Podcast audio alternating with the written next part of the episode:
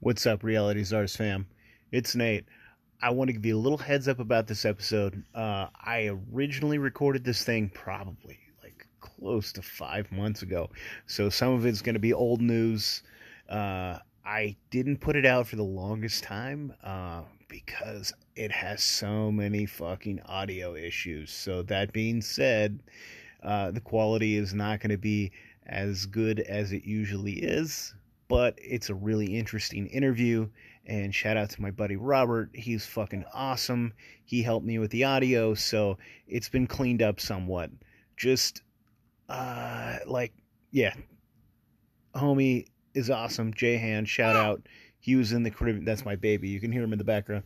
Uh, so he was in the Caribbean there's lots of birds chirping like a son of a bitch if that's if that anyways that's what you're hearing. Also there was like a storm and then there were some electrical issues and the internet and anyways this is a fucking great interview. Jehan's really smart. Uh, there were some really cool concepts that we jumped on and some neat stuff so i hope you enjoy it I'm sorry the audio isn't what it normally is, even though, I mean, we don't really have the best audio in the world. I'm saving up money so I can actually get like a Rodecaster or something so I can give you a quality professional product. Anyways, I love you guys. Thank you so much for listening. All right, I'll talk to you later.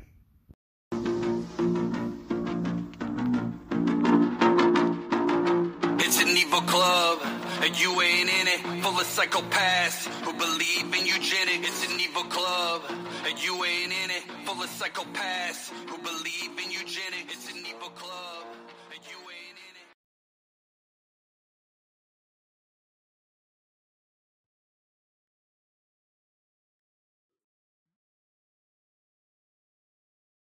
and we're live. Welcome, everybody. This is the Reality Czars podcast, and I'm your only host, Nate. Uh, Tony, I think he's still at fucking Pork Fest having a great time, that lucky bastard. Uh, I have Jehan, a Boundless Authenticity podcast. Dude, I'm super stoked to have you on. Uh, we're going to go deep into the subconscious and like media manipulation from the elites, all this fun stuff. Uh, do you want to tell our audience that's not familiar with you a little bit about yourself and how they can find you? Yeah, man. So I'm Jehan Sattaur, and uh, I'm a mindfulness teacher, a truth teller, subconscious self sabotage coach, and the host of the Boundless Authenticity podcast. And uh, choking on myself already, man. What I really do is I assist people in getting their mind right. Doesn't matter where you come from.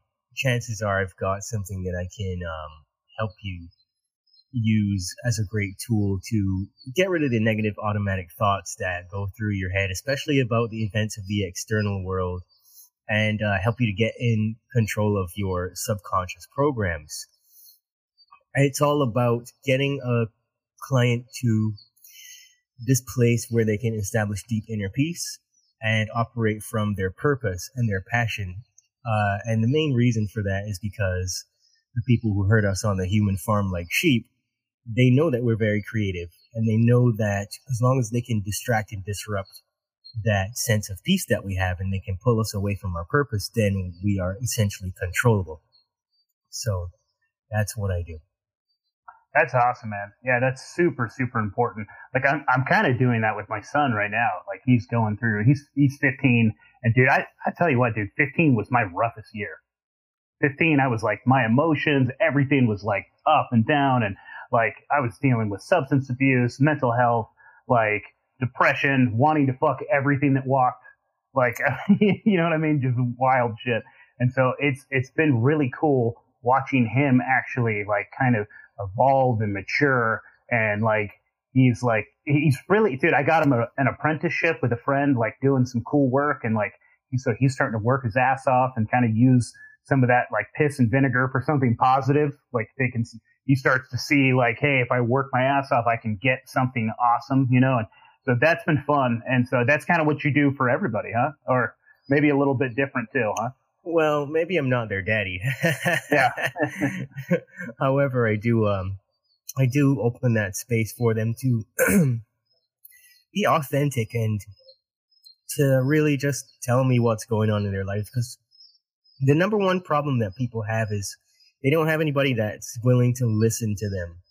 they have their friends and their family and stuff like that, but you you still have rapport with those people, and it's the rapport that actually blocks you from being completely authentic, dropping all of the little facades that we put on for different people. Yeah. And once the problem is out in the open, then I can feed back to them what it is I'm hearing. I can see how they really feel about what they say. I can listen to the words that they use. And I can then show them various techniques to get rid of the disempowering narrative that they have and how to actually just take steps forward to, uh, you know, break free from whatever programs they have, or maybe they just have some thing that, you know, typically woo woo people or, uh, in the psychology industry, they try to label that as childhood trauma or some other garbage that really it just doesn't cover the the truth of what it is, you know. So that's just really it in a nutshell. I won't go too far into that right now.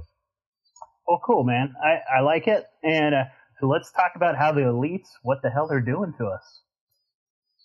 Oh, they're doing everything to us from every angle. It's the worst glory hole to be in ever. Uh, Is the bukkake from hell? it's yeah, it's getting rained it's, on. It's worse than a hundred Japanese guys just bukkakeing the hell out of you. It's just um, They're coming on us with measles and monkeypox and and jabs and all kinds of just media manipulation and Roe v. Wade and all those crazy fucking distractions and bullshit to just to like keep us fighting with each other. It's wild. That's just it, man. It's all distractions from who we are at the core. And um, one of the most important things to remember is that it's really hard for people to give up an identity construct that they have, uh, you know, adopted throughout their whole lives, something that they've built their lives on. And there's so many people who are in crisis because they know deep down that the life that they have lived or the way that they're living, it doesn't serve them. And the discontent of that is too much for them to handle. And, uh, you know, when people are in so much pain living lives, then they will want to break the chains of their familiar emotions and their belief systems, but only then, not before. So that's why it's so difficult to uh, red pill people, if you want to use that terminology. Mm-hmm. That's why it's so difficult to guide people like your friends and your family because they're living their lives and they're in their bodies and they're witnessing everything from their perspective.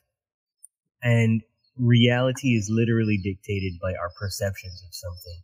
And it's important to have multiple perspectives on things. So a perception is how you're looking at something with the information that you have already. And uh, that would be considered your worldviews, your self concept, your ideas about simple matters, and your programs. And then there's perspective, which is where you're looking at something from. And usually, if you're in the movie, well, you're not going to have the perspective of the audience, right? So it's really hard to get people to break free from that. And so the powers that shouldn't be, they know that. And th- they use the same tricks over and over and over all the time. But one of the main targets that they have is the subconscious mind because they know that it's hard for people to give up whatever is in the subconscious mind. And, um, you know, it's really a war on consciousness. So what is consciousness? Consciousness is the energy that animates you, that connects you to the divine, if you will, that connects you back to the God source of all things, the creative energy of all things. And it's in every creature, every human being, every animal, every tree, you name it. It's all consciousness. And so, um, these, if you want to call them people at all, these beings, they understand how human beings work. They understand that we're very intelligent if we're given the right circumstances and the right environment. And so they do everything that's possible to create not necessarily an outside environment that is hazardous. Because we can see all, how much stuff we have, you know, in the Western world especially, we have so much stuff to be thankful for that we don't have to worry about a lot of stuff like we used to back in the old time days. And that's all by design. So people will question that and they're like, well, why would anybody be trying to kill us? And then we got all this stuff. It's like because they know that that's not the environment they need to target necessarily. It's your mental environment. It's your emotional health. And that's the reason why subconscious mind programming is so important because everything that we do is based on a program. You following? Mm-hmm. Yeah. So we get a lot of the self destructive programs from the media. And I think at this point, everybody knows, even if they still watch TV and they still watch a lot of movies and they still watch the news, everybody knows deep down that that's what's going on. You just can't break away from it because they don't know how to get in control of that. And I like to ask people this question, like how much of your behavior is automatically carried out as a result of the music you listen to and even the books that you read? You know, how much of that is carried out by the TV and the movies that you watch? And it's, it's kind of like, you know, there's this conscious faculty that allows us to observe things. And we are always thinking that we are thinking. And what we're actually doing is running out these automatic programs which come with streams of thought that accompany them, all the ideas that go along with this one belief system, if that makes sense. And um, we're constantly being pulled towards the subconscious programs of other people. So that's what keeps us in certain patterns of behavior, and we're likely to screw up our entire lives. And um, one of the ways that that happens, and let's talk about the non-television related stuff, the easy stuff that people question me on all the time. They're like, well, how, how come if I don't watch TV or listen to a lot of music, how come I'm still having these self-sabotaging behaviors or believe these things, you know? And I'm saying to them, well, it's not that simple. When you're driving down the interstate, you're focused on the road and you've transitioned out of your regular brainwave state. So you're not necessarily in rational or critical thinking. And the subconscious mind is a hard drive that stores all of the information that it receives because the subconscious mind is a scanning device. So let's go back to that scenario again. If you're flying down the interstate what's in your immediate surroundings, billboards, other things. So when you pull over at a truck stop and you've got a, a raging boner for a fucking cup of coffee, or you want to go buy a pack of Marl- Marlboros, that's the reason why. Because things like brand loyalty and the urge to drink alcohol and drink uh, coffee or use any other stimulant or anything that is foreign to what the cells of the body actually need, that all comes from subconscious programming. That all comes from being drilled into your head on repeat and being told by the peer reviewed and the paid for literature that these things are great for you. So people will tend to self sabotage in a lot of different ways. And it could just be something that's on a billboard. It's in the newspapers. Everybody's talking about it in their immediate circle. And it just, it's not so much an insidious thing because it's, it's not a mechanism that is meant for evil. It's just that it's used against us. It's weaponized. And so it becomes evil. Right? Yeah. Advertising definitely was definitely weapon, weaponized I, who was that? It was uh, uh, who was the guy that was telling you to fuck that you wanted to fuck your mom? Do you know what I'm talking about? the the psychologist that was telling everybody like every issue oh, came Freud. One. Yeah, Freud. Freud's nephew. You know who I'm talking about? I can't. Edward Bernays. Yeah. Yeah, Edward Bernays. He was really like I mean, he was a master wizard at it, dude, at just really understanding the human psychology and breaking down people and and learning how to uh, like sell you these items and it's just wild dude and like and he didn't even do it as like a i think he was just doing it to see what he could do you know Yeah, like th- he didn't even give a shit he was just like a monster Yeah, I think that's a, a huge part of it because there's things that have been downloaded into the culture, uh, let's say, of America that we tend to believe um, it's normal and it, it, it's something that we should be doing, like eating bacon and eggs. But guess who's responsible for that? Good old Eddie Bernays. And you know, if anybody's seen uh, the, How about a bowl of cereal? That was from from Kellogg. Yeah, he wanted little yeah. boys to quit masturbating. And so he knew that like corn would make you feel like shit. Of just a whole bunch of corn, it would make you feel like grog. And and it's it's bizarre, man. Like how this stuff was sold to us, and just when you find out like the links to it, like you go back and you're like, what the fuck? That's why yeah. I want to eat a bowl of like cornflakes.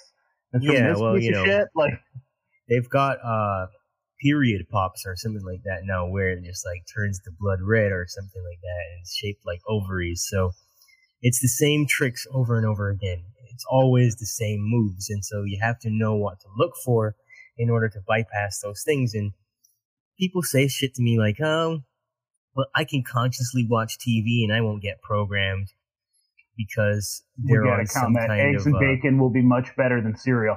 I agree with you, Golden Dot. What's his name? yeah, Golden Grat. Yes. Yeah, people think that uh, you know they can do these things consciously. They can use these things consciously, and they'll win the game somehow. But you're not gonna be able to win the war against these people if you're actively in it. That's like saying that you're getting rained on by bullets and you're in the trenches in a war and that's like saying that by sucking on some cold steel, by putting the gun in your mouth, that you're somehow gonna win. You know, you get your fucking head blown off. Yeah, man. I, I was just thinking about this too, because uh, like I, when I was younger, I used to listen to a lot of hip hop, dude. Like and like dark hip hop. Like I liked the like horror hop kind of shit, like the stuff that was like really gruesome and like, and I just thought that was super fucking cool. I was a fucking retard. Uh, and and now like I I realized that it was just like damaging and evil, and then after a while it'd make me feel like shit after like listening to some of that music. And so at some point I was I don't know probably about 19 or 20 I decided to stop listening to that music altogether. And and then but it's like like you said it's like you can't you're not going to win because even if you stop listening to it then like like that's the kind of music my son wants to listen to you know and like i'm not going to like force him not to listen to it but it's uh, he has to figure that out on him, you know, by himself. And I can, I can give him some advice and I can tell him that that stuff was actually weaponized and used against us. To I like, I was listening to a video last night and I don't know like just how true it is or not, but I thought it was pretty fucking interesting. It was uh, Krayzie Bone. I think the dude from Bone Thugs and Harmony was like talking about this one music producer uh, that like, anyways, literally they decided to change hip hop to make it more like vile and evil and about sex and drugs and like and and gang banging because uh, they had signed an agreement with like uh, the private prisons. And they knew that if they like kept pushing this kind of music and not signing people that were like doing like positive and like you know like that type of like good type of hip hop they were like we're not going to sign them. Only sign people that want to like talk about sex and violence and killing people and, and like chasing money. And and it's true man. It's it's like and i don't know i don't know how true that is but I, I it's a fucking fascinating idea and i could definitely see that that the private prisons made an agreement with like the music executives to make music l- more like this so that young people would listen to it and act out the music and then get thrown in prison. You know, well, you and know, they all just made money off of it and it's crazy, dude. That's exactly what you're talking about. That subconscious fucking programming absolutely. that just teaches these young kids that like. Yeah, absolutely. The subconscious mind is a sucker for repetition. It loves it. And your behavior is shaped by whatever is drilled into your head on repeat. Whatever is on your in, in your environment on repeat is dictating everything that you do. And so how that works is the conscious mind can really only take in 140 bits of information per second, but the subconscious mind can communicate to 60, 70 trillion cells, 6 trillion commands per second. So the reason for that is, you know, the conscious mind is just this thing that keeps you from bumping into shit. But the subconscious mind is what is responsible for your bodily functions and it's always scanning the environment for repeating patterns. And that's how it keeps you safe. So it wants to know what all the common things are, and it wants to know what the majority of people are doing because that's what it considers to be safe. So if you take that um, fact about the subconscious mind and you think about how people ordinarily observe their kids' behavior, like if your kid's listening to hip hop, and your kid comes home and he's wearing baggy jeans and they're all down on his ass and he's gone on a, a football jersey that's like six times his body size. Well, you think that he's doing it because of peer pressure and all these other factors, but that's not necessarily true. It's because it only takes one or two repetitions of something for the subconscious mind to go, aha, that's what I need. That's a program. Everybody's doing that. And so hypnosis plays a huge role in that more than other people having to coerce you into things. Yes, there is a lot of coercion, coercion that goes into things. We're always being uh, persuaded from some direction or another.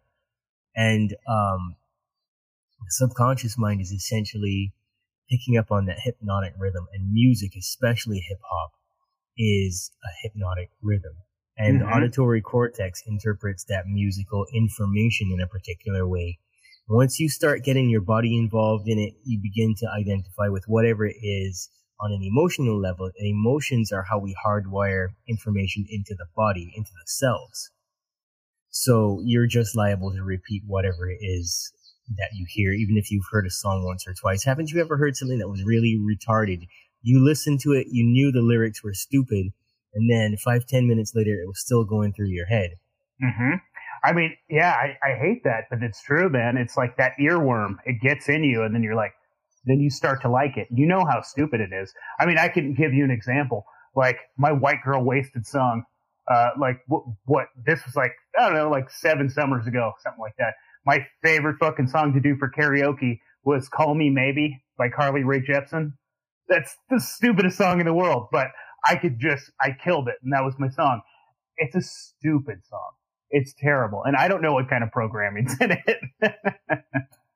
yeah, exactly. you know, uh, nobody in Hollywood and nobody in the music industry is your friend. You know, I was a I was a musician by profession for so many years, and every single time I got to a certain point of success, every time I got in front of those record labels, they want you to do something shady. They want you to sign your life away using the contract or they want to get you in a room with somebody to suck some dicks and then put you in a compromising position and then they'll give you a million dollars and you can go on and do whatever you want.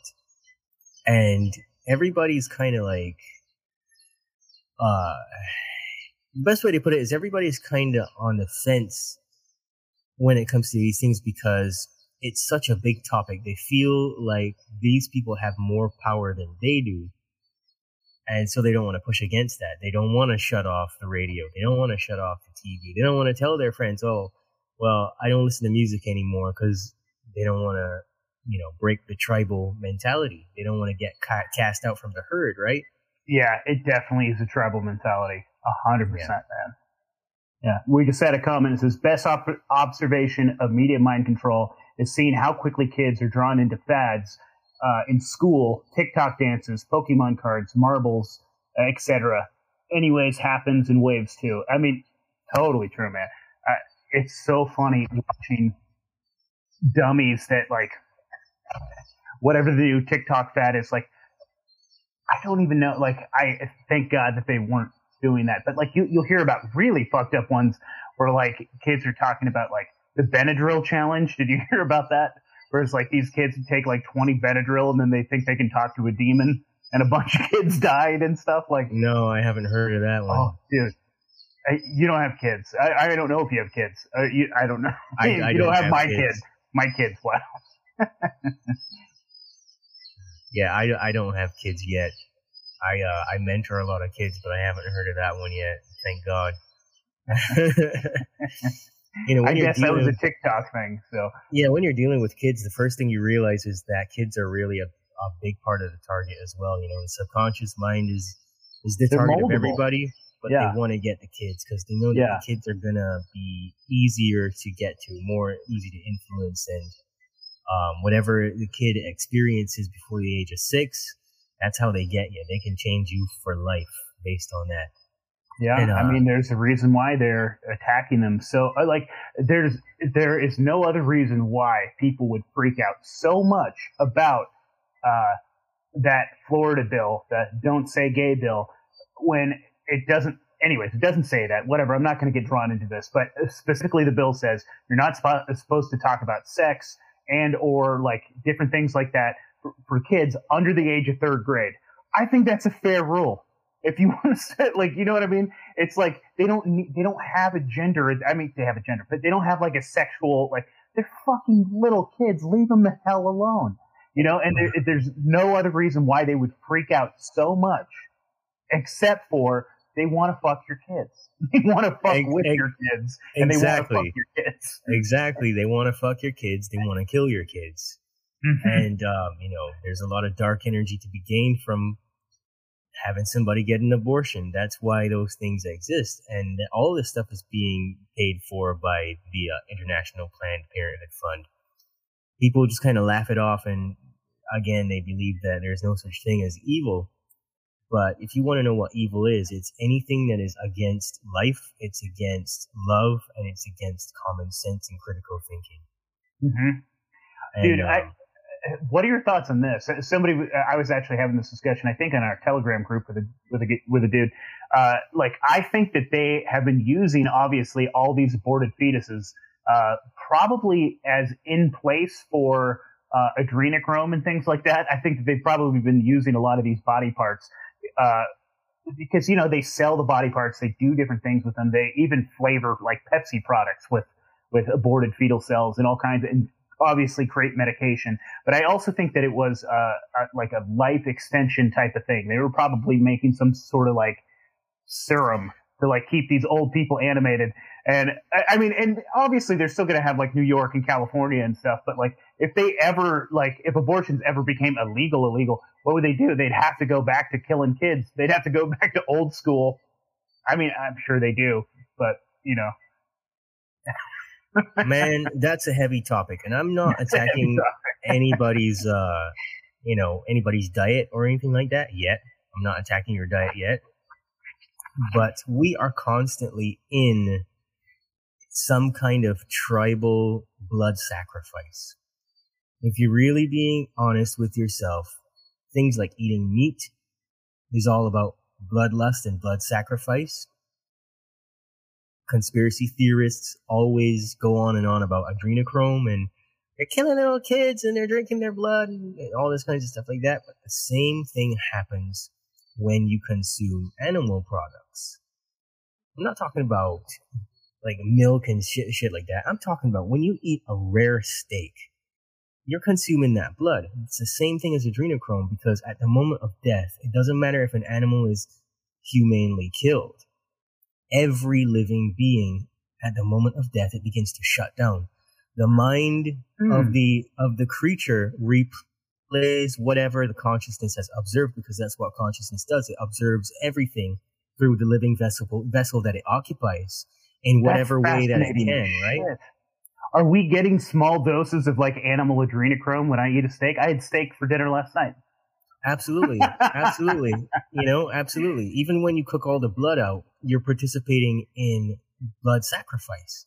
And that's something that was implemented historically on purpose to get us to believe that we need to eat a bunch of meat in order to get nutrients. But if you understand nutrient uptake, you understand that there's vegetables for every body part, but no part of us looks like a cow. I don't know. Maybe somebody's out there, maybe somebody out there has a dick that looks like a cow, but I don't. And if you look around in nature, you'll find representations of everything in nature that mirrors the the human body, right? And so that's another thing. And that this is when I get into the programming mechanisms of the elite because in order to become a shaman, for example, a real one, not the demonic kinds that we have these days, um, you have to go through a year of blood purification where you have to cleanse your own blood and you can't have certain types of water even that are too bitter or too sweet. It has to be particularly done in a, a certain way and you can only consume certain plants and things like that because you want to keep your blood absolutely clean. So the first thing that you have to stop consuming is meat. Because every time you consume meat, you're consuming blood and you're consuming something that actually is making your body toxic. And, um, this is a, a interesting thing that people tend to push against because the first thing that they will say is, well, I feel much better when I eat meat. And the reason for that is everybody has their own training. They have their own addiction to whatever they consume. And we become addicted to the blood for the reason that I described before, because we're always on about adrenochrome. But the same thing is in the meat of a, of a cow. It's in the flesh of a fish, whatever it is. So, so as long as that slightly is, off topic, is is there something like special or more pure? Like, why do the elite, if it's true, do the elite use children? Why do they use children? Because is it like a stronger, pure, like, or is that yeah, like a ritual thing? Or they they know that the human blood is very powerful, so they know that a child is a pure energy. A child hasn't experienced as much trauma, and so, like I said earlier, every trauma that we experience, what is the word trauma? Trauma is when something has become in the body. When we've had an experience that's so terrible that all of our thoughts about it, or if we get beat up or something, any impact that's done to the, the vessel itself, that's considered trauma. And so it's when something has happened and it's repeated so many times in your head as well, mentally, that it becomes traumatic because it now is hardwired into your neurons of your brain, into these clusters of neurons. And so your neuronal circuitry is, along with the emotions that you feel about it, hardwiring that into your body, into your cells. So once something becomes on a cellular level, then it's got you. So when you're dealing with kids, you're dealing with pure energy. They don't have any beliefs about the world like you do. And they're very full of life. They haven't, you know, whacked off a million times and given away all their vital energy. They have mm-hmm. none of that stuff going on. They're, you know, they're not as poisoned as a teenager ah. or even an adult, right? Yeah, and so they want to get the purest form that they can. And so when some, okay, so when someone's dealing with a lot of anxiety, uh, for example, or a lot of depression, what you want to do is you want to see what they're putting in their body. Are they taking in stimulants? Are they eating a lot of meat? Because it's the same chemical response.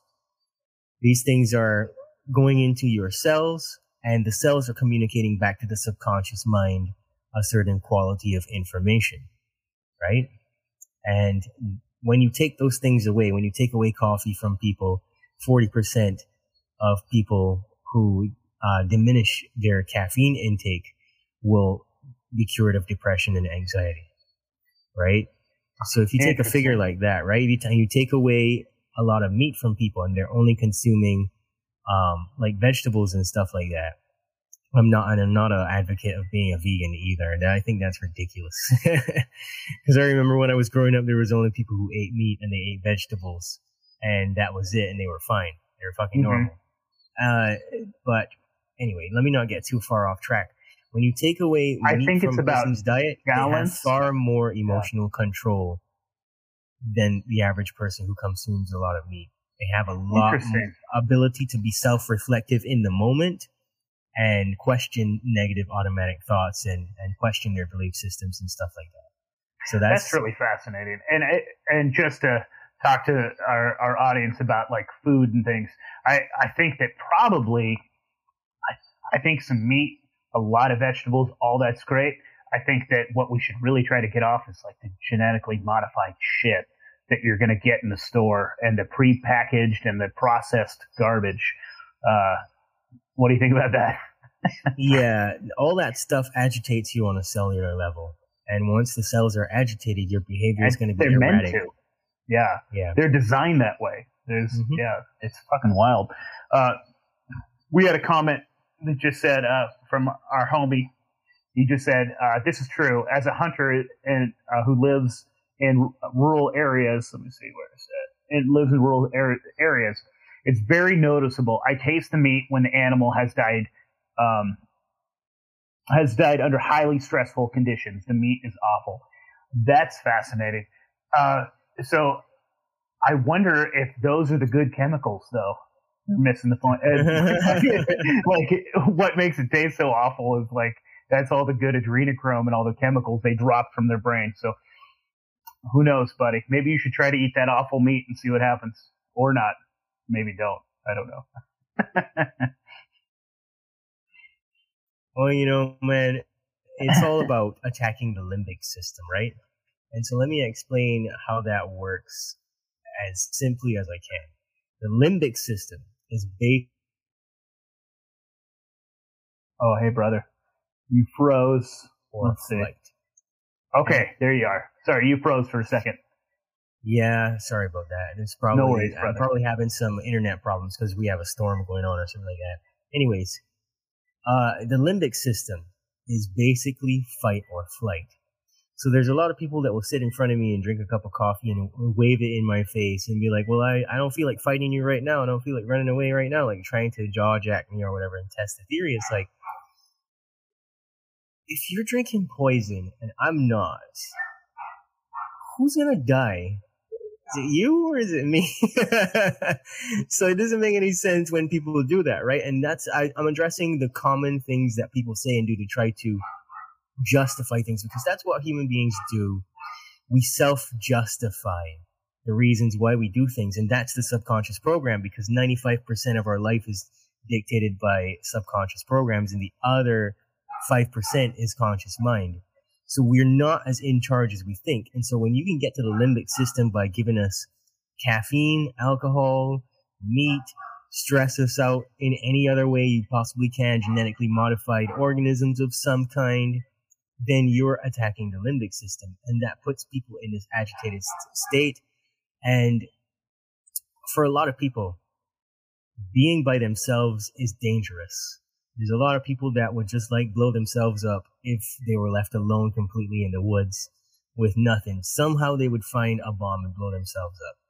And um, all the things that we take into our body, we are taught that they're normal because these things are either socially acceptable, uh, they're entrained in us by the movies, the music, um, the the movie the, the music and the movies in themselves are normalized and we're told to like these things. We're told that we need to be entertained. And then they use things like coffee and caffeinated tea and porn and sugar and fried foods and pizza all the good stuff. All the stuff that makes you go mm, yum yum yum yum yum this is fucking awesome. And it all activates different responses in our brains. And uh that's why it's so hard for people to give stuff up and, and that's why people, most people self-sabotage in some way mm-hmm. because they can't get in control of all of these vices all at once. You have to slowly take one thing away at a time until eventually you're free.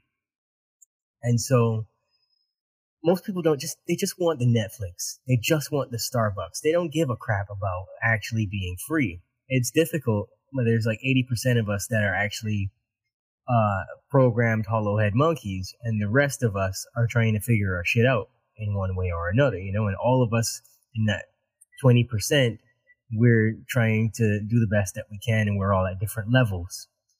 And, um, you know, and there's a great saying about how the quality of the people you hang out with, how that dictates your behavior, but it's the quality of your thinking that matters the most. Because it's not always going to be ideal to isolate yourself from other people. We have to be out in the world to do whatever it is we have to do. And so if Plus, you're not if in you're charge, thinking right, that's going to change the type of people that you surround yourself with. Absolutely. Yeah. At the same time, though, I'm talking about the average person. Though, you know, you can't avoid people when you go to the store and the store is full of people. Mm. You, you know, you'd love to just snap your fingers and have them disappear, but you have to interact with people.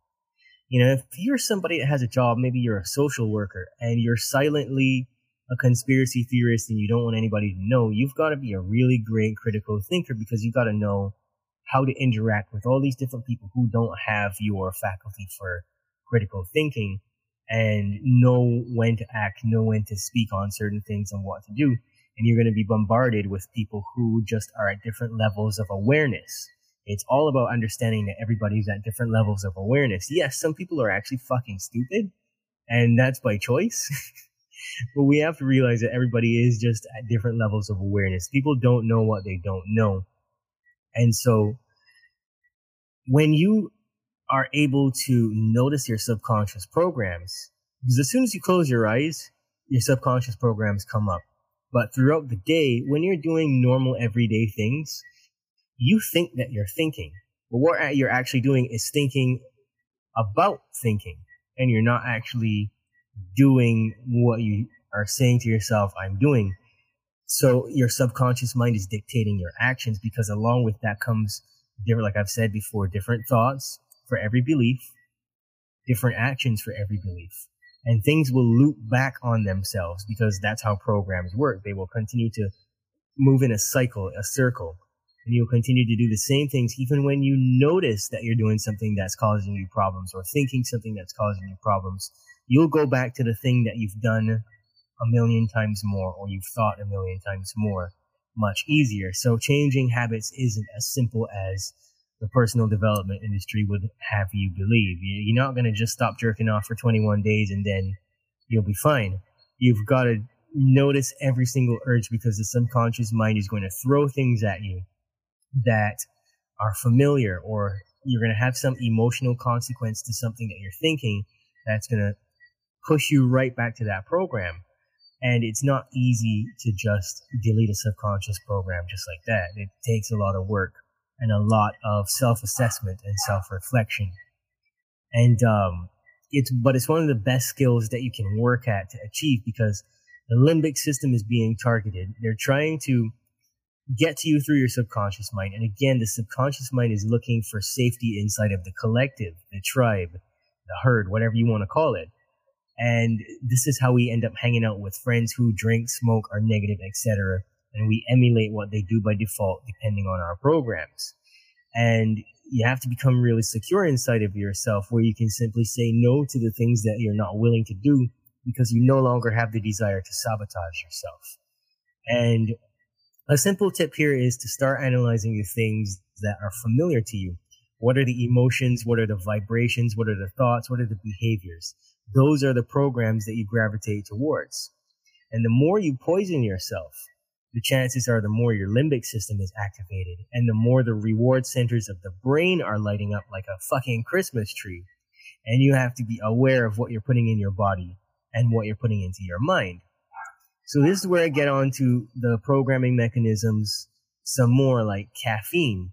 So the consumption of caffeine causes the neurons of the brain to fire so rapidly that there's a chemical response called uh, ACTH, adrenocorticotropic hormone.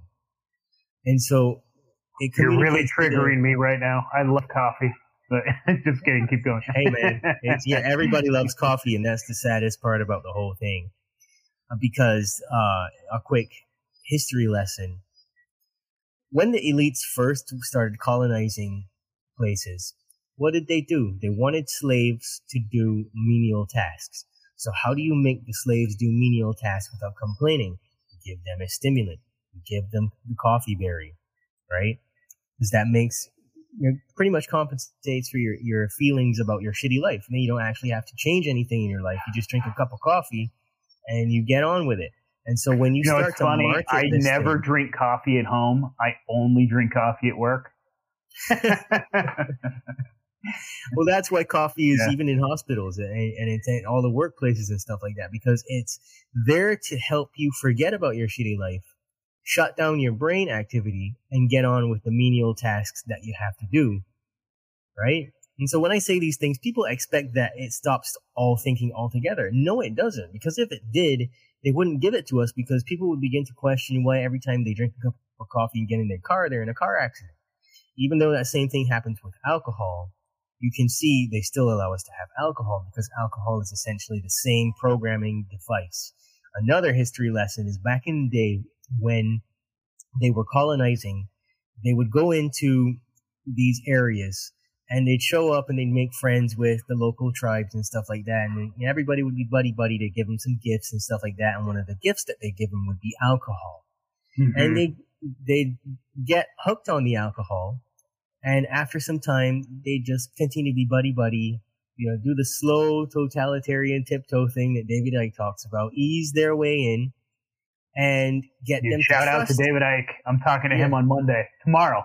yeah, I'm super excited. Anyway, sorry. Awesome. Get them to. They'll get them to trust you, and then as soon as they're too drunk to do anything, they'll say, "Hey, listen, friend, we noticed that you've been having a hard time keeping up with everything that you've got going on there. We'd be more than happy to help you. It's all love." And then that's how they step in and take over. So they get you blasted and get you hooked on something that you you're gonna have a hard time getting away from, and then that's how they control you and they take over your uh, your whole country or whatever it is. So that was one of the peaceful ways that they did those things. Right? Usually when we think of colonization, we think of some kind of a hostile takeover or something like that. But there's other sides to it and other methods of it. And so that's how they get us with things like the coffee and things like the alcohol. And, you know, there's drug use is up more than ever. And obviously we can see that's a control mechanism. But anyway, when you're talking about the, the caffeine specifically, whether it's in like a cup of green tea or it's a cup of coffee, it's dangerous because the, this adrenal corticotrophic hormone is communicating to the adrenal glands to produce stress hormones. And it's affecting the brain and the nervous system in serious ways. It's throwing you into fight or flight, even though it may not seem like it, because we know that we can drink coffee and we can become desensitized to the the jitters and the different things that go on with it. But it doesn't mean that it's not still happening on a cellular level in some way. And what that does is it causes the majority of us to be walking around in emergency stress mode. And so in stress mode, the subconscious mind takes over because it's solely considered with playing, sorry, it's solely concerned with playing out the programs of safety. What's going to keep us safe? Right? And caffeine also shuts off within 10 minutes of drinking a cup of coffee. It's, if you look at it on a brain scan, say this area that you can't see in my hands right now is a brain. You will see the activity of the brain go from being outside to the perimeter of the brain, and you'll see it close in on itself till it gets really tiny in the center, and then it's just a few blue specks on the brain scan. So it turns off your ability to solve problems. And I'm talking about massive life challenges and things actually become a bit more challenging, even though it seems like the caffeine's making you go, woohoo, I can get through this. You know, there's been tons of research that's been done over pots of coffee. And you have to ask yourself the question, well, how much more brilliant could that research have been if they were using the full capacity of their brain? That's incredibly fascinating, man. Uh, what are your thoughts on other plant medicines, like different? Because like all of these different things that we have, right? They have a connection. Like uh, like let's talk about can like cannabis, right? We have all of these cannabino- cannabinoid receptors in our brain, and it almost feels like our our bodies evolved with the cannabis, like in a, in a lot of different ways, and like our body has been used to using this. Uh, do you think that there are? Do you think that any of these plant medicines are detrimental or are any of them positive? The smoking of marijuana is detrimental to us because you're damaging the lungs. Why would you want to cause damage to your body? But we do have the endocannabinoid system mm-hmm. where we can make a weed tea, use the CBD oil, use the THC oil. They even have the they, they even have a program by a company called Subtle Energy. Is this website subtle.energy where they've captured the energy signature of THC and CBD. And you can just have it like a wallpaper on your computer, or you can have a printout and you can have that in the room with you and you get all of the benefits of THC or CBD or whatever it is. Right? All the anti, uh, anti-inflammatory responses, all the healing, uh, responses, everything and it, the when you smoke marijuana, it becomes psychoactive, and then it diminishes your consciousness. So stoner okay. culture, that's the reason for it. Listen, listen to the words stoner culture, cult. Mm-hmm. Anything Yeah, they do like to culture- steal the real, right? And then they sell us back the fake. So that's like- yeah. Yeah, Yeah. okay. So when you're taking that in, it becomes when you're smoking it, it becomes a psychoactive, and it actually affects your consciousness, it affects your brain in the same way, but it's still not as bad as caffeine. there's actually a uh, there's actually a image that was I forget who did it, but these researchers they put spiders in a lab and they wanted to see how well they could do something really intricate. That's why they chose spiders, like build a web. So they gave them LSD, they gave them caffeine, they gave them marijuana, and they gave them um, something else. I forget what it is. And when you look at the images that they took of the webs, caffeine was the worst. Caffeine, like the spider just went haywire and just like had whole big ass holes in it and everything. The LSD was a hell of a lot more intricate than anything else. The marijuana was the, the second worst to the caffeine, where the spider was completely unable to do the pattern the way that it should. And so that tells you that it's not just humans that can be affected by these things. All of consciousness is affected by these chemicals, right? Interesting. So it's it's uh it's a, a terrible thing. You know, I won't go on more about the caffeine, but there's a really great book by Stephen Cherniske called Caffeine Blues, where he tells you about it. I can even give you, if you have like show notes and stuff, I can give you Yeah. the links to find the book and That'd be great. uh, yeah. and, and even ABC. And this is another example because they always tell you what they're doing to you, then they laugh at you and try to get you hooked on the same very thing, and we just kind of go along with it. But there's an ABC News clip of a scientist showing you the brain scans of how caffeine affects the brain. Um, caffeine is also linked to psychotic symptoms. There's studies about that as well. There's people who give lectures all around the world about the neuropharmacologic effects of caffeine exposure. You know, like the long term effects on neurology, the brain. So that's behavior. like that's a crazy programming thing in and itself where they have pushed this. This is like caffeine, coffee. This is what you need for breakfast. This is what you need to drink first thing in the morning. Yep. Get Yeah, your cup of coffee, shut yeah. off your fucking Don't brain. talk to me until I've had my cup of coffee. Exactly. Shut off your fucking brain. Shut. You'll mess up your hormones, so you're grumpy without it. All these things, and uh, you know, it's just the way it goes. Alcohol is another messed up thing. We know that alcohol is dangerous, and yet we still think it's okay to have a beer or two every once in a while. And alcohol, when you're consuming it, if it's just one beer, it stays in your body for like 18 hours. And that's a long time for just one beer to be in your system. Not even to mention that on top of that, the majority of beer that we drink is, even in some cases, the stuff that's like uh, IPAs and stuff that's, you know, from some fancy company or, or whatever it is, the hops that you're getting is genetically modified. So you can't really the grain that you're, yeah, the Yeah, grain, the hops, the yeast. Those are all like those are specific yeast that are made in laboratories. Like this isn't like something that you made yourself. You know, like even because I got really big into brewing. I loved brewing beer. I thought it was a lot of fun.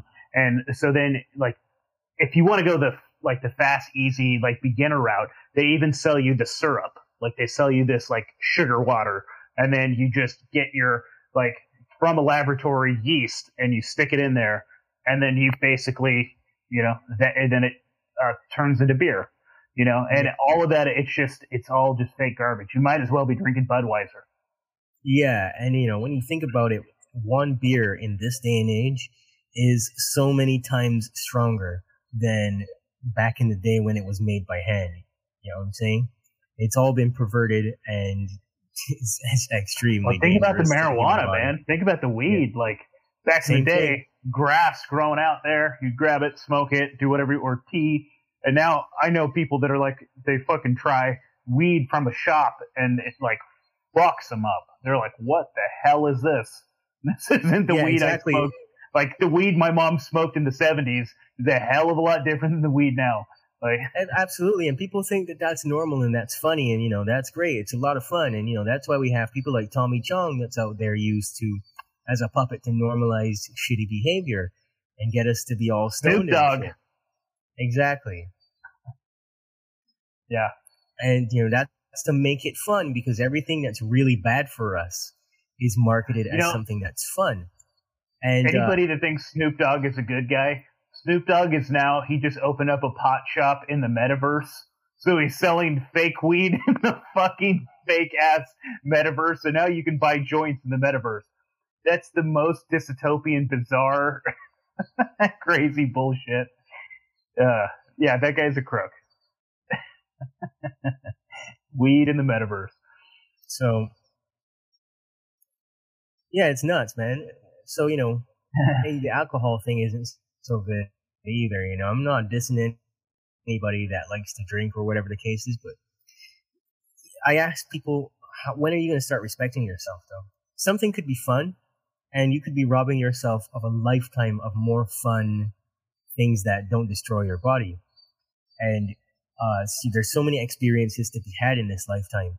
If you can only retract from all of the things that come from the cabal, all of the things that come from cult mentalities, you will find that your level of freedom is so vast that you don't even know what to do with yourself. You're like a kid. Haven't you ever seen a kid running around like a six year old? They're just running around the yard and they got all this energy and they're not on any chemicals. They don't know shit all about anything in the world, but they're happy and they're creative and they're energetic and they're having all of this fun on their own. They know how to make their own fun. Well, we get programmed out of that when we become adults. And then all of these other things are used to keep us suppressed and stop us from discovering who we truly are at the core, which is just a fragment of consciousness using this vessel for the expression of consciousness. And alcohol diminishes consciousness tremendously. And the reason why you will hear things like, oh, drink some vodka or, uh, you know, drink some brandy or something if you want to sleep, drink a, uh, a glass of brandy, drink a shot of whiskey or something, is because there's people who are on payroll to promote the al- alcohol having benefits. The reason why you hear stuff about a, a glass of wine every night with dinner is good for you is because there are people who are on the payroll to promote benefits. And that there's people who are on the pay. Hey, brother, you are. Let's see. Hopefully, you were freezing up a little bit and sounding like a robot. Uh, hopefully, Where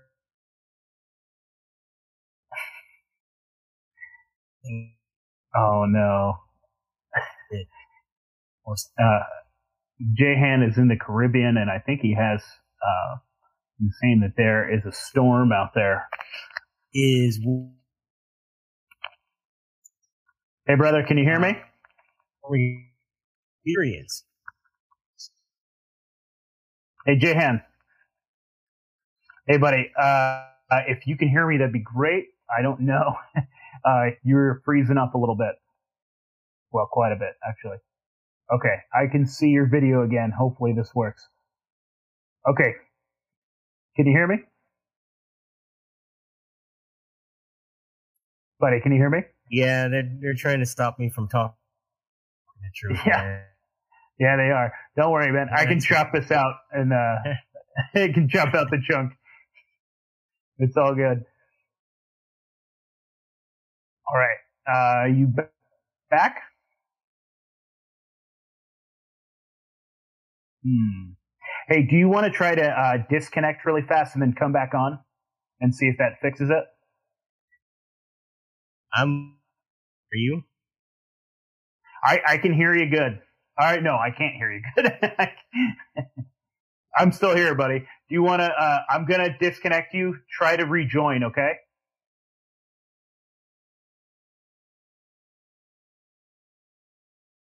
Okay. Uh, so obviously, I'm gonna have to chop that out when I release the audio version. Hopefully, uh, Jehan can jump back in with us because that's some interesting shit. Uh, thank you everybody that are leaving comments, and I appreciate you guys all.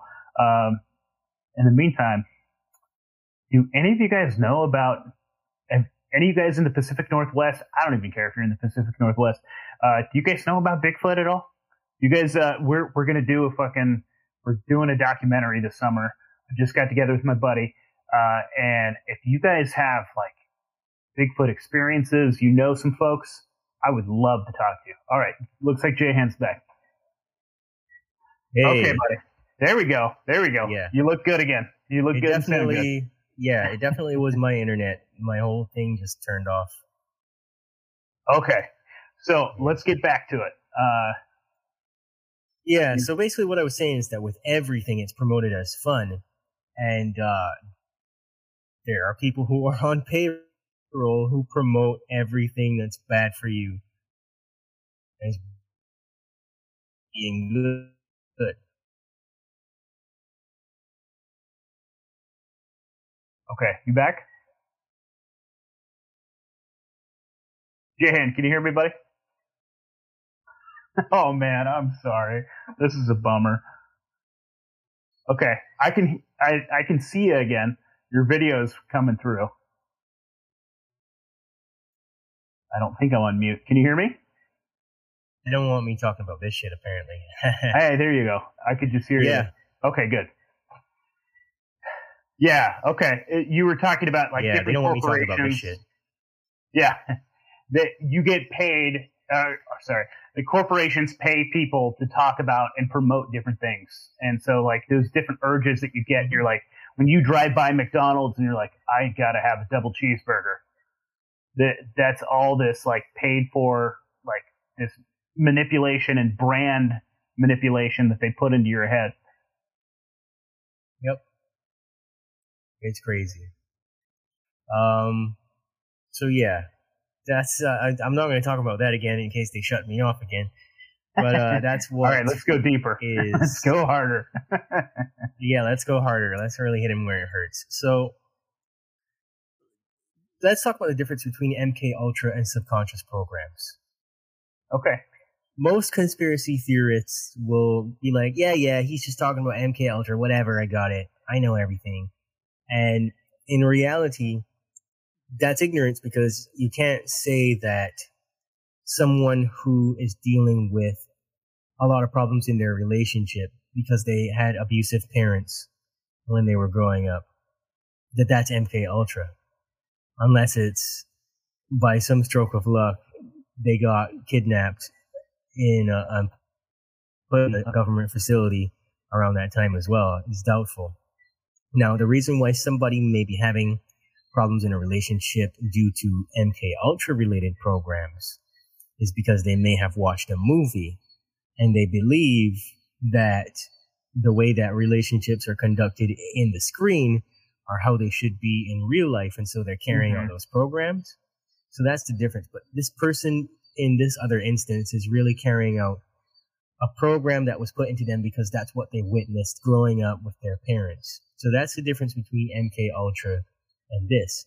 MK Ultra is coming through the television, the movies, the music, things like that. Other people will have regular subconscious programs that they pick up in the middle of life stuff. So if there's no questions about that, I'll tell you what actually happens during the programming of a, s- of the subconscious mind. Because this is the part that people miss and this is the part that hardly anybody talks about. We have receptors in our body for every cell. So we have trillions of cells and there's a receptor for each individual cell. From the time you are conceived up until whatever age you're at right now, you have been receiving programming from some source. And all of these programs are being stored in your cells. So these cell receptors, they're expecting a particular kind of information, information of both a particular quality and a certain quantity and within a certain context to be connected to or communicated to these cells. And so apart from taking in this communication, these cell receptors also take in nutritional information and hormonal information. What they do is they receive, they release, and they allow certain chemicals and other information to bind to these cells. And that's what's responsible for the cells functioning correctly. So whatever emotions you experience hardwire into the cells via these receptors. And that's how we get trained with certain behaviors. So if, for example, and this is my favorite example, if you grew up in a house and one of your family members was depressed or they had anxiety, there's a good chance that you have receptors which are designed to cause depression or anxiety at some point in your life. If you go through life for too long without having depression or anxiety activated in your cells, then what's going to happen is that you might experience a situation where you don't even understand why you're just sitting around and you feel depressed or anxious. It's because your cells have been trained to respond to pre-programmed instructions. And these instructions are going to be so hardwired into your cells that you don't even feel normal. You don't even feel human when you're happy. Right? So that's how it works. So if you're going along and you're taking in bad food, you're taking in alcohol, you're taking in caffeine, you're watching a lot of horror movies or listening to any kind of music, whatever the emotional content is associated with these things, if you don't experience those things, the cell receptors that you have in your body that have been trained to receive that information will try to activate anyway. So everything that we take in, it affects us on a cellular level. And, uh, you know, what's the solution to that? Mm-hmm. You got to put better subconscious programs in. You got to you got to guard your consciousness like it's your life. You have to really take away all of these things that are responsible for the unfortunate uh, consequences of having these things present in your life, right? And it's it's tough because this is where we get into talking about hypnosis again and the TV and stuff like that. What most people don't realize is that all hypnosis is actually self hypnosis. So when you're driving in the car and you don't realize the route that you've taken to get where you're going, it's because you've been in alpha brainwave state for the entire drive. So whenever you experience a time where maybe you're doing something and time just passes real quickly and you have no idea where all of that time went to, that's called auto hypnosis. When you're reading a book or watching TV or listening to music or any time that you are focused on a particular task where time passes quickly, that's called time distortion. It's time distortion is a daydream like state, which is essentially the alpha brainwave state, which is hypnosis. And there's a lot of people that always go, Oh, that's not me. I'm not being hypnotized. Well, unfortunately we are because it's a default faculty of the brain. It's a thing that the brain does automatically. And every person spends seven hours in hypnosis every day. Seven. That's a lot of hours. And that's so, awake during the four day. hours during the during the waking state hmm. during the day, and three hours at night when you are in the REM cycle of sleep. Interesting. Right? So alpha brainwave state is actually a protection mechanism of the brain. And the reason for that is because processing everything that's going on is very stressful on the brain. If you didn't go into alpha brainwave state, and if you didn't have the subconscious mind to run your life for you, you'd be having a series of strokes all day long because it's that much stuff that it has to process, right? And um, when you talk about hypnosis, most people just a stage hypnotist, you know, cluck like a chicken, drag your ass on the floor like a dog, do whatever it is. Um, but hypnosis is actually the study of altered states of consciousness. So that's what an altered state of consciousness is, where it takes you, how it changes your behavior, how it shapes your life experiences. And a typical hypnotherapy session is about getting a person into a deep state of consciousness to help them tap into new resources or getting them to shut off the brain so that they can accept new information. Right? Mhm. And that's that part in itself is very important because we just come through this fake pandemic and we understand now more than ever that there's a lot of people out there who are not in control of their minds. They have no clue of what's going on out there whatsoever. And they're living their lives in a constant state of hypnosis and they're just playing out programs. They're just taking commands and executing them. They become empty vessels, right? And when you have something like music, like I mentioned before, it's a hypnotic rhythm. All music is. I'm not trying to demonize music. I'm just trying to tell you how it works because then you can set your mind differently to the experience that you have with these things. There's something called an inters- interspersal metaphor and an isomorphic metaphor.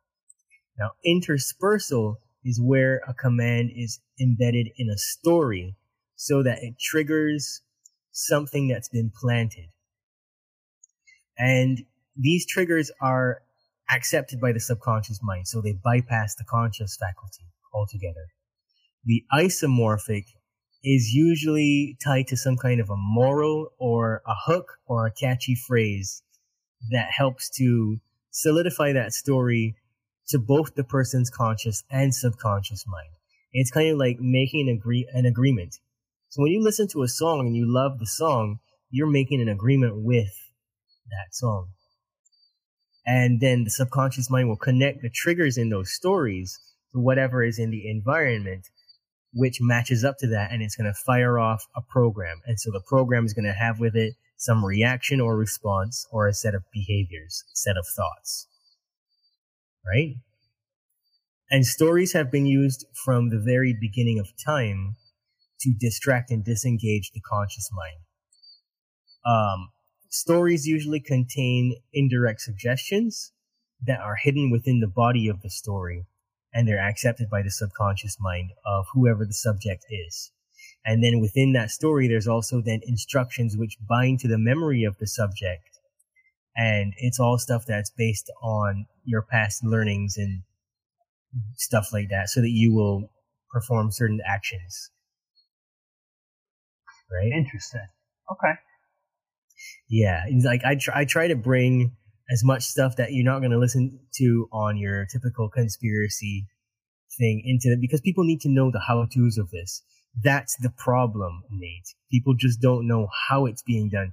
They they can wake up and they can become aware of things, but they're not. It's it's very unlikely that they're going to come across this information anywhere easy. I think for a lot of folks too, like they get the big red pill and then they don't know how to apply these things to their life. It's true.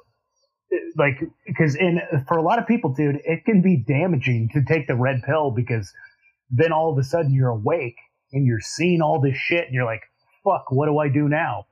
Mhm. You know? Absolutely. it shuts off your it shuts off your ability to take positive action. And this is the thing, um freedom can't happen without freedom of choice. And so you can't use free will if you don't know how to be a free thinker. Because like I said before, you have to be a person out in the world. There's going to be an infinite number of circumstances you'll find yourself in and being red pilled, trying to convince your neighbor that the earth is flat, you know, it means nothing to the average person. And it actually means nothing that the earth is flat, whether it's round or flat. We're getting fucked on some kind of earth, right? So you've Whatever really, this is, if we're really on, gotta- yeah, yeah, you've yeah, really got whatever the to, fuck it is, we're getting fucked right now. So. yeah, you've really got to learn how to take this information that you get and realize that we're getting fucked. And you have to get really good at how the mind control is used so that we can tell when something is being used against us and we can disengage from it and protect our consciousness because you're not always going to be in the ideal situation. This is a war. Yeah. Uh, we just had another comment from a homie. Says, could this be the sort of thing used by the elites to fake an alien encounter abduction experiences? What are your thoughts? Oh, absolutely. They will use this kind of thing, and they have been priming us with all the alien movies and everything. Remember what happened, and this is such a common conspiracy story. Remember what happened when the War of the Worlds came out? People thought that was real. People thought that broadcast was real. They didn't realize it wasn't a radio program that was for their entertainment. A lot of people took that shit seriously and started doing some crazy shit. So that's another thing where um, the hypnosis comes into mind because uh, the Zenith Broadcasting Corporation experimented in 1923 with mass telepathy experiments and hypnosis and stuff like that. And so that whole decade, uh, they went on to continue more experiments with hypnotizing people through the radio. And then later on, when TV was de- developed, it was developed with that in mind. They were like, okay, so this is how we do it, right? So they can use any of this stuff to stage a uh, fake alien scenario. They could even use holographic projections because if you do your research, you'll find that there have been uh, testing of holograms that look like alien craft that they just project it onto the sky, and they can say, "Oh, these are the aliens." They, you know, I can't remember who it is. Somebody in the military that said that they saw this. They were taken into a room and they saw this. I can't remember who the guy is at this moment. Yeah, and Project Bluebeam. Yeah. Yeah. Yeah, it's pretty wild, dude. And that the whole voice to skull technology, like they can they can send that uh, audio right into our heads, and they're like, "I am whatever the fuck this alien wants to call themselves," and you know, and mm-hmm. I'm here to you know do whatever. I don't know, shove things up your butt or. Uh, yeah, I don't know, man. I, I've I actually I've been having that conversation with uh, with quite a few people lately, and I know some folks that really think that. I mean, I you know that's the other half of the of the conspiracy world, the ones that really think that there are aliens and they are coming. Um, and I am of the you know I'm of the school of thought that this is going to be just the government screwing with us. I think that this is I don't know, man. What are your thoughts on that? Like, I, am not a, an extraterrestrial guy. I'm kind of an ultra terrestrial guy. Um, Based on my um, my research over many many years, yeah, I've always been interested in this from the time I was a kid. Like, it all started with me having dreams of being taken up into a craft and just looking out man. at the earth and stuff like that. And I wanted to know yeah. what does that mean. As I got older, I was like, well, what does that mean? Because it's a recurring dream. And I realized that there are extraterrestrials. They are, for the most part, trying to help us. But at the same time, there's always going to be two sides of the coin. Everything in the universe is dualistic. There's good and bad in all things. And when we see things like reptilians, for example, that's a, a thing where it's also dualistic because not all reptilians are bad. There are entities, period. There's billions of entities. We will never in this lifetime. yeah, lifetime. people I think are so simplistic where they're like they either have to be good or bad, and I'm like, are you good or bad? You know what I mean? It's like they, we have to take them as individuals, right? I mean, there, yeah, there is no good or bad person. Yeah. There's only a person who chooses bad behavior mm. or good behavior. And when you see a person who is evil, there's several reasons why they're evil because they like it. They choose it. Evil feels like love to them. Right? They love being evil. And so they choose all the things that are horrible. Some people are past that point of just having subconscious programs that cause them to do certain things. Some people are literally batshit crazy. They're evil. They're against life. They're against love. And they are that way for a reason. And perhaps it's some entity possession. Perhaps they're on payroll to do that. And, you know, maybe they have a set of beliefs about life where they don't even think God or anything is real. Maybe they don't think, um, maybe they don't think that other people matter for some reason. There could be any number of reasons why they have those beliefs. But when you see somebody that's truly evil, there's usually a lot more going on there than just, oh, it's an evil person.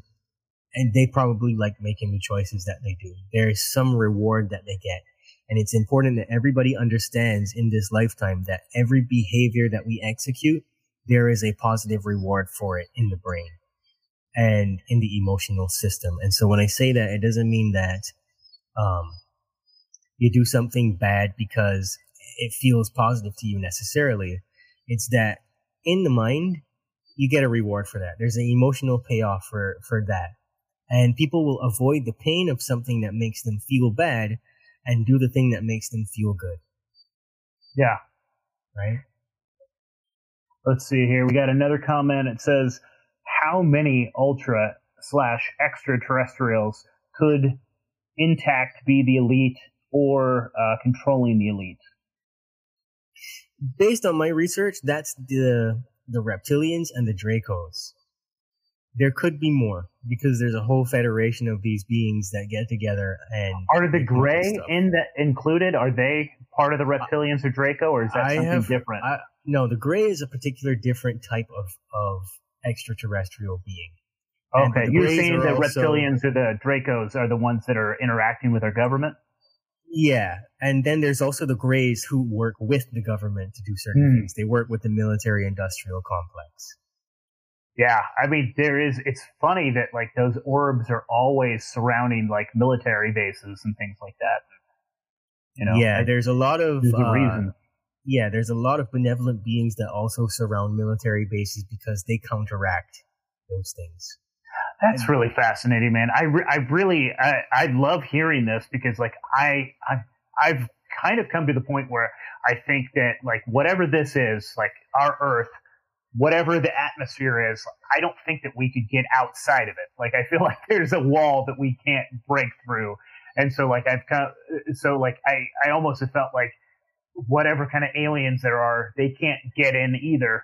But all of this could be like because like if the if you take the space model that they tell us right like it's infinite and every other planet or whatever is so far away how could they ever travel here but i am taking that as like for granted that's i'm listening to the to their narrative i don't know maybe they literally are on mars maybe they literally can you know they're a hell of a lot closer than we think or I, I don't know, man. I, you know, I have to question everything, even my own, you know, my own thoughts. It makes that. sense to question yeah. everything about it because there's so much information. We live in this vast, expansive universe. We're literally being animated by a fragment of electrical energy. So to believe hard and fast in any one thing is absolutely ridiculous because we're literally magic. We're literally something that in itself still cannot be understood. We are the spark of the divine. Science, yeah. Right? And so yeah. it's like, it, it's crazy when you start asking yourself questions because you've got to ask another question and another question, another question about that question. And you will never really truly know the answer until you get back to where you came from. And then you're like, oh shit, yeah, the earth was flat. Oh shit! Yeah, no, like whatever. I was going to ask you in your dreams when they take you up and you look down, is it a ball? What it? Yeah, it's it, it, there's there's always like spherical shaped planets yeah. and stuff like that. But that doesn't mean anything because yeah. the subconscious mind is what's in charge of your dreams, and, and you're basically filling in. Yeah, you're just basically filling in the gaps with the information that you have, right?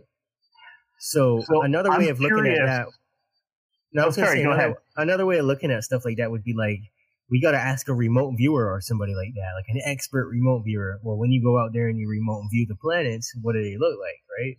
Yeah. Yeah, yeah, that's fascinating. Or, you uh, know, ask somebody that's actually been to space. Well, how are we going to know until we actually go to space what's out there, right? I, so, and here's me thinking that we still we can't even get to space. So I don't know. I don't know. Yeah, but uh, I'm curious. Uh, so do you think that these Dracos and reptilians are they the ones that are like have they taught the elite? Like, how, are they the ones that have like are they the master manipulators? Are they the ones that uh, have like taught them how to program and how to like uh, like so where is this manipulation coming from? Is this they coming from humans? Elite, they are the elite. So okay, so our elites are those Dracos and things. I get our, it. Okay. Our elites are basically taken over by entities, and then there are other humans who fundamentally agree with this behavior, and so they carry out what's being done. That's really fascinating, man. I mean, I, have definitely thought about that. Like, I, have kind of come to a weird conclusion, and like, I don't necessarily 100% believe this, but this is something that I think about. I think about all like uh, real people, like you, I, someone that's conscious, that's awake. We could all be in this place, and this place could be like a school, right? And it, this is kind of a very Gnostic idea. So, like, this isn't original to me, but this is something that you know, that I'm thinking, uh, that we are all just like star seeds, that we are, our origin is in heaven or in another realm, another universe. And we come down here to learn lessons, right? This is like a school. And that n- maybe these Dracos or these, these evil entities that are down here, I mean, yes, they're evil, but they're also kind of like, they're obstacles for us to learn from. You know what I mean? Absolutely, yeah. And you know, this is this is great that you're bringing this up because conspiracy theorists get stuck, like we were saying earlier, and they don't know what to do or how to go about doing anything. You have to take every bit of information you get about anything and find a way to make it solution focused, because you're here to increase the level of consciousness, and that can only happen by learning something new and by taking action towards learning something and creating something new and what consciousness loves to do is it likes to recreate what it's already observed. And that's the trick because you want to try to con- consistently create new things. And the people who herd us on the human farm, well, they know that we're creative beings. That's why they try to control us because they in themselves can't control the reality that they want to without us. They have to make us create these things. Right. And, um, I'm I, I would not be surprised, man, if other planets are like this as well. And other planets are kind of like the, you know, this very dark notion of the Earth is a prison planet. Well, I don't necessarily see it that way. I think some yeah, things like about her. it reflect. I love life. Yeah, it's so many people. Yeah, I don't. That's where I get off the board with the Gnostics. Like, I, I think that maybe yes, this there is complications. This this place is complicated, and there. But the whole thing is, you make your reality you can make this place hell if you want. You can make this place as bad as you want. You can surround yourself by bad people. You can fill your body with garbage. You can surround yourself with negativity and you can make this realm hell. You can also make it pretty awesome. Yeah, you know, absolutely. and so like I, dude, I love going outside. I love the trees. I was hanging out at the lake yesterday. This is a pretty fucking awesome prison if it's prison. Yeah, yeah absolutely, exactly. And so to look at things in that way is is pretty. uh I don't know. You're self sabotaging if you yeah. look at things in that way because you're completely neglecting the other side of the coin.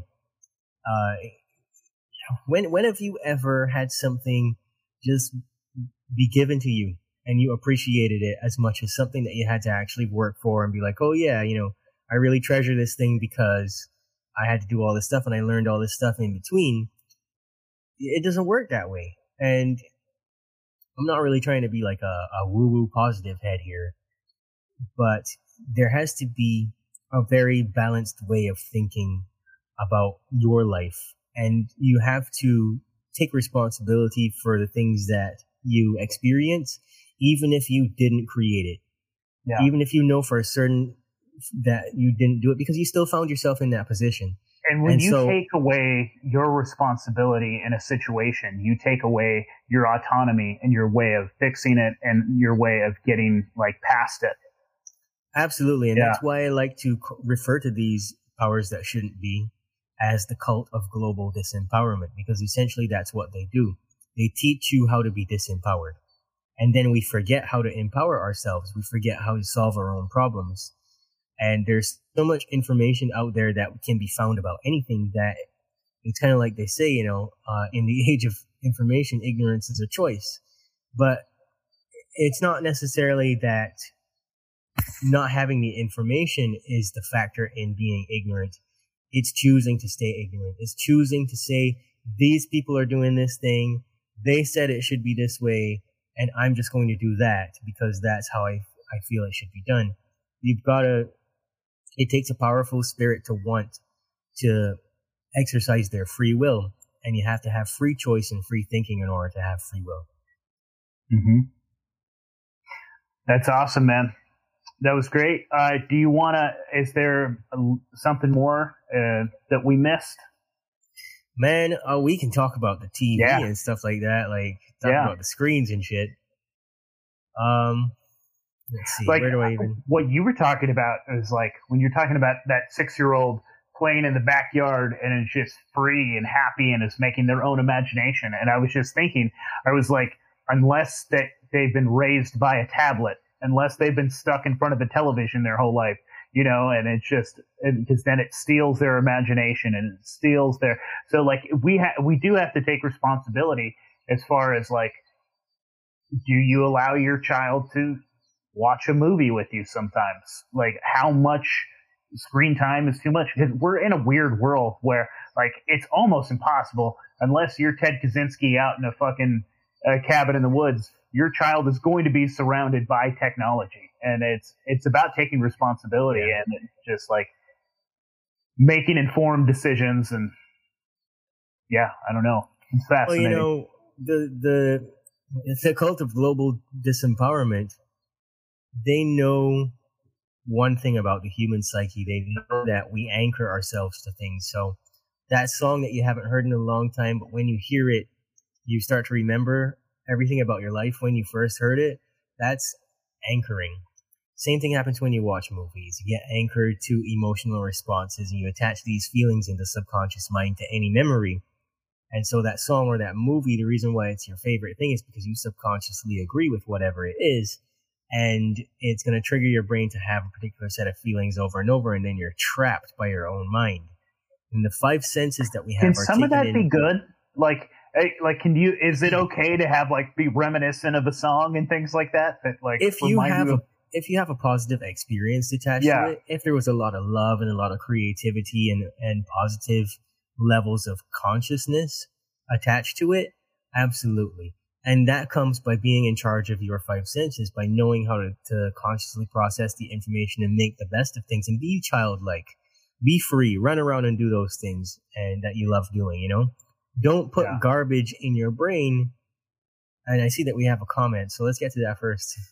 Okay, it just says imaginative writing has taken a nosedive in public schools. Kids don't have the imagination of those in the 80s and 90s. And I, I, you're 100% true, man. I like, I didn't have fucking internet in my house until I was like fucking 14 or something. You know, if I like, it was a completely different thing, you know, and it took me five minutes to get a picture of a naked girl on there, you know? Yeah. you had to, you had to work for it, you know, but even, even typing on a computer screen versus writing, mm-hmm. it, it destroys your ability to learn. Writing in itself engages the whole brain in a different way. And so you're actually training your logical and rational abilities. But typing is just, it's very convenient. It doesn't do anything for you. I don't even have to talk about education. You know, like Albert Einstein said the only thing that uh, interferes with his learning is his education. And anybody can go read John Taylor Gatto, Weapons of Mass Instruction, mm-hmm. and figure out all about the public schools. Love John Taylor like Gatto. You know? Yeah. Brilliant so, man. Yeah. Yeah. And so, you know, back to the TV thing, just to wrap this up real quick. Six corporations control the media and all of the information that's broadcasted. When the average American adult watches more than four hours of TV a day, that's too much. Throw away your goddamn TV. The TV is a military weapon, okay? And it, you remember growing up, Nate, and they would tell you watching too much TV is going to turn your brain to mush. And we were just like, ah, oh, no, that's not true. Well, it's true. It's, it's always been true. And it's, this is another example of where they tell you all the time that they're doing something to you and then they do everything that they can to keep you doing that thing. Yeah. So, you know, 40% of, uh, three month olds are regular TV watchers. And yeah. a third of all three year olds in America have a TV in their bedrooms. The yeah, average child that. in America spends about 45 hours a week watching TV and consuming other forms of media through some kind of a screen. Kids age 6 to 11 spend 30 hours a week watching TV. Uh, research shows that all of this actually is the cause of problems learning, problems at school, drug and alcohol and tobacco use, It causes obesity, inappropriate sexual behavior, and it messes the kids' minds up completely because the kids need interactive learning in order to develop healthy cognitive function. Like those same parents that are just having a cow about like like sex being taught in schools and have all this like and, and I get it. And I like well first of all don't take your kid to a public school. Don't let your kid be raised by Romans and be shocked when they come back a Roman. You know what I mean? Yeah. like you first of all don't put your fucking don't let your kids darken the doorway of a public school. But second of all like these same people i mean they're starting to wake up now because how many of them have just like put on a disney movie and let them babysit their kids and they're they're missing all the crazy shit that's in that disney movie you know Uh, yeah, and- absolutely, absolutely. That's how uh, like the the neurolinguistic programming works. Neuro is the brain, linguistic is the language that's used that the mind interprets things by, and programming is essentially that the programming, the process of getting that into your mind to hardwire and become a thing. And it's in a lot of TV uh, shows. It's in all the Disney movies. You know, the a child only has to be exposed to one or two sexual images to be fucked for life when, when it comes to that. It screws your psyche up. And the average kid would have witnessed at least 12,000 violent acts, including murder and rape, by the end of grade school, and 14,000 sexual acts. So by age 18, that's about 200,000 acts in general. And by the time a kid has graduated from school, more time has actually been spent watching television or looking at some fucking screen than living an actual healthy life interacting with their environment. And that means they haven't been having those critical life lessons and solving those challenges themselves. And that means they haven't been in a classroom taking in the, the information that they need in terms of math and English and communication studies and things like that to um, basically help cope with other things in life.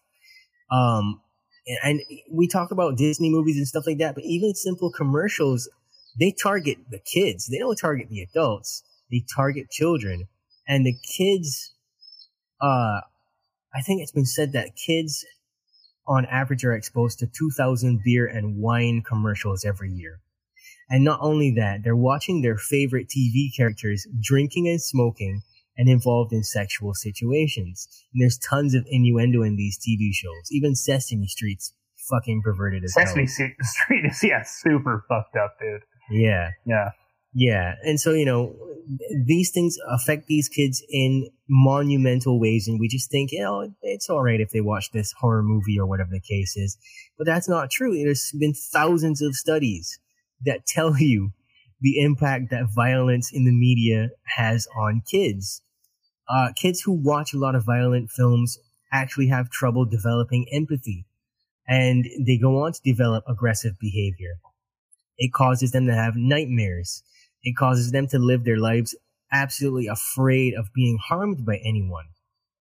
Um, it's two thirds of television programming is made for kids. And that same two thirds of programming contains more violence and more sexual themes than even the programs for adults. And, um, you know, all these TV shows glamorize violence and sex and they make it seem like it's fun or it's funny. Uh, I think it was the University of Michigan that did a 15 year long study. And the conclusion of that study was that watching violence on TV messes up the kids' ability to decide whether they actually want to help somebody in need. So have you seen that Mm. video recently? It's, I think it's on TikTok and Instagram where they staged a kidnapping and people didn't do anything. No Well, that's a that's a that's a that's a thing. They just had like a, a guy in a mask grab some kids and run into an alleyway with them, and people just kind of kept walking, looked at it, saw it happening. The kid was screaming and kicking and stuff like that, and they just kept walking. They didn't even pick up their phones to oh, so report it or anything. And Yeah. so that's the reason why. Like it's it's shaping the way people behave in public. They can't make real life quick decisions to help anybody else because their brain's screwed up. Right? dude that's a dangerous thing to do because like I might pull my gun out and shoot you. yeah. exactly. You're gonna just you know you got to pull your gun out and stop the person. Don't shoot him Yeah. yet. But find out. You know that I think that's one of the reasons why we need to be carrying guns. Honestly, because you if there is an active shooter because he's a sleeper or some other programmed reason, you want to be able to stop that person. Shoot him in the fucking foot or something. You don't have to kill him, but shoot him in the foot. Stop them at all costs. Disarm them. And so I think that's important for people to to really think about now that we're under the threat of gun control and all these different things, which it's not about gun control either, because they can zap you with electromagnetic pulse from a distance and don't even bat an eyelash. Like, why would you think they need to kill you with your guns? you know, Yeah, like- it's pretty wild, man. Well, they're getting there. That's what that, that's what they're putting all those towers up for right now. hmm Yeah. Yeah, you and you've got to.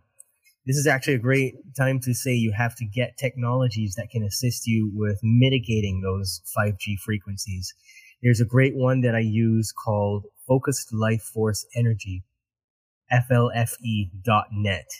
And you can get like a 15 day free trial with no credit card required. Send me that link. We'll put it in the show notes as well. Okay, cool. Yeah. And you can get it uh, on your phone. You can get it on a personal object like a ring or you know your car or whatever object you want to use, as long as it's unique to you. And you can also get it put right on your house. And what it actually is is a 340 foot bubble of high consciousness, similar to what you would experience at like a holy site or something. And it lifts your uh, frequency up to a very high rate. And so you can actually uh, process your thoughts in a much more controlled manner and do a lot of uh, deep introspection, deep meditation and stuff in a calm manner. It helps the plants around your house. It helps the animals in your house. It'll help your kids. It, it's very good for you. But what it also does is they have a package where you can just get the EMF mitigation and it does the same thing. It shoots this bubble around your house, and it, what it does is it turns all the negative frequencies of the 5G and whatnot into harmonic frequencies. So where it actually lessens the electromagnetic pulse and makes it into good, solid vibrations. So it's a, it's an amazing technology. That's fascinating. Uh, so as we were talking, we were talking a lot about the negative things that like are in our music, that are in our media. What are some positive things that we can put into our body? Like, is there some music that isn't tainted? Like, is there Make your own music. make your Start own a music? drum circle. Learn an instrument. Play Yeah. piano. Play guitar. Write your own songs. Be a contributor and a creator. Don't be a consumer. We got a question here. Orgone. Is that what we're talking about? Uh, not. It's not orgone technology. It's something completely different. Uh, orgone does work though. That's why they kill Wilhelm Reich because it works. That's fascinating. I want to look, actually look more into the orgone stuff. Uh, there's a guy that I'm going to reach out to. I'm fascinated by that stuff as well. yeah. So that type of music. So you, we should make our own music, and uh, Make your own music. Uh, Enjoy yeah. your life, man. And there's so much more fun to be had in creating music, and you know, like your whole family's playing along and doing stuff, and you're just making noise for the sake of it. There's more joy in that than consuming it because the feelings that we get from music, it's all fake emotions. At the end of the day, we have to be able to generate those emotions inside of ourselves for ourselves. Otherwise, other people are still controlling us and manipulating us, and we're we're loving every second of it. You know, there's a lot of people out there who just don't have any joy in their lives, and they have to rely on music and stuff like that. And then as soon as that's taken away, they're absolutely stuck in a pile of shit emotions because they don't know how to work this thing up here, and so that creates more problems in the world. Get what I'm saying? yeah, that's So I'm fascinating. not I'm not demonizing music in itself. I'm trying to draw attention to what's actually happening to us by consuming this stuff. We don't we are not ourselves. And when you stop people from being themselves, then in any respect, they're not going to be able to exercise their free will at all. I mean, there's bad music, bad food, bad TV, Everything is just geared towards taking you out of positive experiences. And that's garbage. that's ridiculous.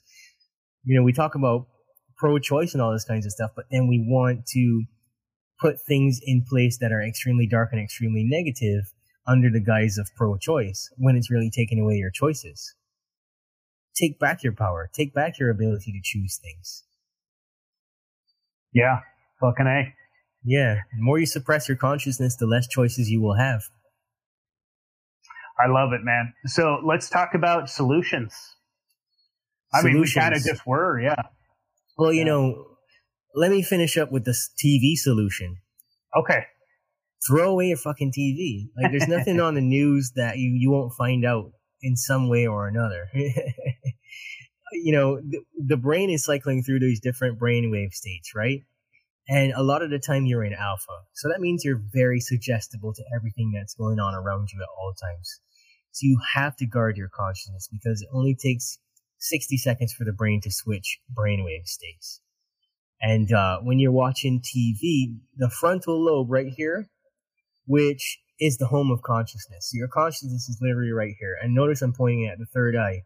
So the third eye is basically the chamber to the pineal gland, which is all of that's the source of spirituality and stuff. But the frontal lobe in itself is, uh, like I said, the prefrontal cortex, which is responsible for morality, your willpower, impulse control, spirituality, future thinking, and like critical analysis and stuff like that. So it's no wonder that everybody's morally and spiritually bankrupt, right? So we have to guard your consciousness. That's the number one thing that you need to do if you're looking for a solution to all of this. We need to get more familiar with the different ways that we're being hijacked and say, well, no, I'm just not going to participate in that. I'm not going to drink any alcohol at all. I'm not going to consume any caffeine or anything that's going to stimulate my cells and agitate them because I'll be in emergency stress mode. Then I'll start playing out all the bad programs. Then the other solution that you have to get is, you know, fill your mind with wonderful things. There's so much knowledge to be had. And most people go through their lives without even compiling a small, the smallest fraction of it read lots of books, get multiple perspectives on things because multiple perspectives help you to grow. You can't ever be secure in believing what you believe because there's always a reason related to safety why you believe that thing and you have to get to the cold hard facts and then one day when the facts change, be willing to change with those facts. Nothing is set in stone. Change is the only constant in life and we all learn and grow and we're passive processors of information and the mind is a meaning making mechanism. So we have to realize that we have control over the meanings that we assign to things and take those meanings back and make sure that we're not being dictated to by anybody outside of ourselves. We need full autonomy, full self sufficiency, self proficiency, self regulation, and we can absolutely learn to do that. Awesome, man. I love it. Thank you so much, man. This was fucking great. Yeah, thank you for having me on. Yeah, uh, do you want to tell everyone again, just one more time, where they can find you and where they can, uh, yeah, listen to your show and reach out uh, to you? Yeah, I don't even remember telling them in the first place.